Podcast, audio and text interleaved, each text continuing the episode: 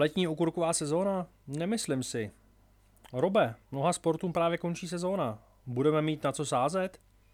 Čím více se blíží léto, tím více se nám hromadí dotazy podobného typu. Sice nám skončily některé velké soutěže, ale netřeba se obávat. Tipy a tikety pro vás budeme analyzovat každý den, tři sta šedesát pět dní v roce, den co den, a to včetně Vánoc, Velikonoc, státních svátků. Léto se blíží a okurková sezóna se v žádném případě nekoná. Na co se tedy bude sázet v nadcházejícím slunečném období? Fotbal. Začneme evropským fotbalem. Začíná Liga národů UEFA, ve které se odehrají sto padesát osm mezinárodních fotbalových utkání. Soutěž bude probíhat od prvního šestého až do dvacátého sedmého devátého Zahájení Ligy národů proběhlo už v roce dva tisíce osmnáct, přičemž soutěž nahradila klasický systém přátelských utkání. První finále osmnáct devatenáct vyhrálo Portugalsko. Minulou sezónu slavila vítězství Francie. Od prvního šestého až do dvacátého druhého devátého probíhají kvalifikační zápasy na mistrovství světa ve fotbale v Kataru. Hlavní soutěž začíná v druhé půlce listopadu dva tisíce dvacet dva. Mimo těchto soutěží na nás čeká také šedesát mezistátních přátelských utkání. Na tyto vzájemné duely budeme sázet mezi dvacátého pátého pátého až čtrnáctého šestého V létě si budeme moci užít mistrovství Evropy ve fotbale žen šestého sedmého až třicátého prvního sedmého v Anglii. Tento turnaj pod asociací UEFA bude třináctým v historii. Minulý rok jsme, ho, jsme se ho bohužel nedočkali kvůli pandemii koronaviru. V Anglii ještě chvíli zůstaneme. třicátého sedmého započne soutěž třetí a čtvrté anglické fotbalové ligy League jedna a League dva. Začátkem července dvacet dva se pustíme do analýzy prvních kvalifikačních kol Evropské konferenční ligy, která vyvrcholí sedmého šestého dvacet tři u nás v Praze. Blíží se kvalifikační kola Ligy mistrů, která začínají pátého sedmého a šestého sedmého Finále soutěže proběhne desátého šestého dvacet tři, tentokrát v Istanbulu.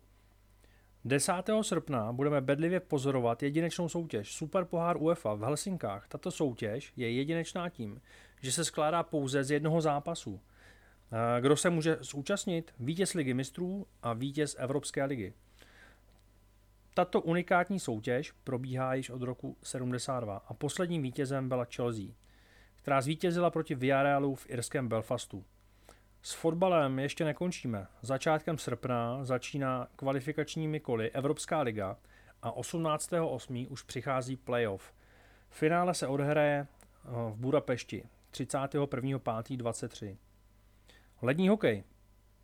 Na přelomu letošního května a června se bude dohrávat playoff Stanley Cupu a Amateur Hockey League. dvacátého osmého pátého se odehraje semifinále mistrovství světa v ledním hokeji. Mistrovství světa bude pokračovat následující den, ve kterém se odehraje finále společně s utkáním o bronz. To bude dvacátého devátého pátého Zhruba v polovině léta, dvacátého sedmého započínají přípravné zápasy českých hokejových týmů. Když už jsme u přípravných zápasů, desátého osmého se do nich také pustí týmy N H L. Tenis. Léto je rájem všech fanoušků tenisu. Připravujeme se na důkladnou analýzu tenisových zápasů a můžeme vás ujistit, že jich bude opravdu mnoho. Níže jsme si připravili ty nejdůležitější turnaje. Bude jich však o mnoho víc. Jak se říká, dámy mají přednost. Pustíme se tedy nejdříve do turnajů W T A, ženská tenisová asociace. V současnosti si dáváme práci s důkladnou analýzou střetů na French Open. Tento turnaj probíhá od dvacátého druhého pátého do pátého šestého obdobně s mužským tenisem. Pokračujeme dál, dále s nejprestižnějším Grand Slamem Wimbledonem. Ten nám začíná v Londýně dvacátého sedmého šestého a poslední zápasy se odehrají desátého sedmého V pražské Štvanici nám začíná dvacátého pátého července turnaj W T A dvě stě padesát. Tým Rob se na sto procent půjde na zápasy podívat a budeme rádi, když si tam s někým z vás potkáme. Určitě se vyplatí sledovat náš Instagram. Často soutěžíme o lístky na různé sportovní akce a možná dáme soutěž právě o lístky na tento turnaj. Další velké turnaje, například tisícibodové Toronto a Cincinnati, které se odehrají zhruba v půlce letošního srpna.